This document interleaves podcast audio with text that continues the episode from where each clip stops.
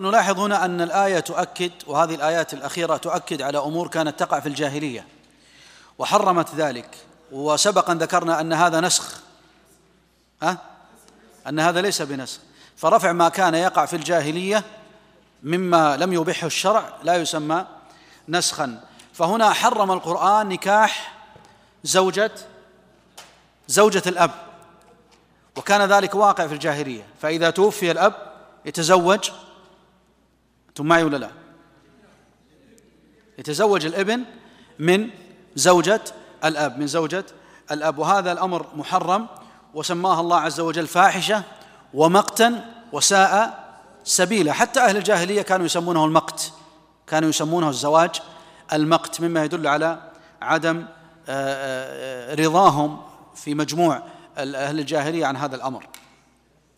وأيضا فيه بيان طريقة القرآن عندما يحرم فإنه يوضح عظم المحرم كما قال تعالى إنه كان فاحشة ومقتا وساء سبيلا. هذه الآية شروع في بيان المحرمات آه، من النساء. المحرمات من النساء. والمحرمات من النساء المذكورات في هذه الآية هن على صنفين محرمات بالنسب ومحرمات بالرضاع والصهر. محرمات بالنسب ومحرمات بالرضاع والصهر. أما المحرمات بالنسب فهن سبع المذكورات في القرآن في هذه الآية سبع. وهن الأمهات والبنات والأخوات والعمات والخالات وبنات الأخ وبنات الأخت. فهن سبع من المحرمات. لا يجوز الزواج بهن مؤبدا. لا يجوز الزواج بهن مؤبدا. وأما الصهر والرضاع فهو كل ما حرم, حرم من الرضاع فإنه يحرم كل ما حرم من النسب فإنه يحرم من الرضاع. فالأم من الرضاع والأخت وبنات كلهم يحرمون كالنسب. وذكر منهن في القرآن قال وأمهاتكم اللاتي أرضعنكم هل هنا حدد آه، عدد الرضعات أو لم يحدد؟ بين ذلك السنة أو لم تبين؟ خمس رضعات معلومات يحرمن. يعني الرضاع الذي يحرم لابد من أن يكون فيه شرطين. الشرط الأول أن يكون في الحولين يعني فيما دون السنتين وأما الرضاع بعد السنتين فإنه لا يحرم. والشرط الثاني هو أن يكون خمس رضعات مشبعات. فلو أرضعت المرأة ثلاث رضعات ولم ترضع الرابعة والخامسة لا يصبح ابنا لها لا يصبح ابنا لها. طيب هنا قضية أصولية مهمة. وهي عندما أقول حرمت عليكم أمهاتكم هل التحريم ينصب على الأعيان؟ هل لما أقول حرمت عليكم أمهاتكم إيش المقصود؟ لابد من تقدير أمر وهو الزواج بهن الزواج بهن. كما تقول حرمت عليكم الميتة يعني أكلها. فإذا التحريم لا ينصرف إلى الأعيان وإنما لابد من تقدير أمر إما الأكل وإما الزواج وإما غيره. وهذا أمر مهم للمفسر حتى يبين المقصود بالتحريم. آه الأم طبعا بلا شك إنها محرمة وإن علت وإن علت يعني الأم والجدة وغير ذلك والبنات كذلك وان سفن البنت وبنت الإبن وبنت بنت البنت وهكذا كلها من المحرمات والأخوات والعمات والخالات هذه كلها آه، واضحة. ثم قال جل وعلا وربائبكم اللاتي في حجوركم من نسائكم اللاتي دخلتم بهن. سبق ذكرنا مسألة في هذه في هذه الآية. ما هي؟ أن القيد هنا لا مفهوم له. والمقصود وربائبكم يعني بنات الزوجات من غيركم. هذه محرمة ولا حلال؟ محرمة. لا يجوز الزواج بها. قال وربائبكم اللاتي في حجوركم من نسائكم اللاتي دخلتم بهن. هذا قيد. هل القيد له معنى؟ نعم. البنت تحرم إذا دخلت بأمها والأم تحرم إذا عقدت على ابن على على ابنتها. هذه قاعدة. يعني الأم تحرم بالعقد على البنت والبنت تحرم بالدخول بالأم. واضح؟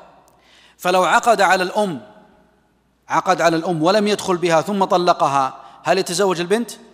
يجوز. لو عقد على البنت وطلقها ولم يدخل بها هل يتزوج الأم؟ لا يجوز. إذا تحرم الأمهات بالدخول على البنات. وتحرم البنات صحيح؟ العكس. تحرم الأمهات بالعقد على البنات وتحرم البنات بالدخول على الأمهات. طيب. قال وربائبكم اللاتي في حجوركم من نسائكم اللاتي دخلتم بهن فإن لم تكونوا دخلتم بهن فلا جناح عليكم. هذا هذه المسألة وهي مسألة آه، الجواز عند عدم الدخول استدل استدلنا عليها بدليلين. الدليل الأول مفهوم المخالفة وهنا منطوق الآية. قال من نسائكم اللاتي دخلتم بهن يعني التي لم تدخلوا بها يجوز زواج البنت. ثم صرح بهذا الحكم بالمنطوق وقال فإن لم تكونوا دخلتم بهن فلا جناح عليكم. لا جناح صيغة وجوب أو تحريم أو ندب أو إباحة. إباحة. فلا جناح يعني يباح لكم. ثم قال وحلائل أبنائكم. إيش المقصود بحلائل الأبناء؟ زوجة الإبن. زوجة الإبن لا تجوز لك زوجة الإبن لا تجوز لك وسميت حليلة لأنها تحل مع زوجها أينما ذهب أو لأنها حلال لزوجها. قال جل وعلا وأن تجمعوا بين الأختين إلا ما قد سلف. الجمع بين الأختين أيضا لا يجوز. لكن لو طلق واحدة هل يتزوج الأخرى؟ يجوز. مباشرة؟ لابد أن يجلس المدة العدة حتى تخرج لأنها في العدة تسمى زوجة. معي؟ لأنها في العدة؟ لأن الرجل قد يعتد في حالتين. الحالة الأولى إذا تزوج أربعا وطلق الرابعة ينتظر حتى تخرج الرابعة من عدتها ثم يتزوج. والحالة الثانية إذا طلق الأخت وأراد أختها يعتد معها حتى تخرج. معي؟ فهنا بعد ذلك يجوز له الزواج من الأخت. طيب هذه المحرمات السبع من النسب والست من الرضاع والصهر ثم جاءت السنة بالزيادة على ذلك.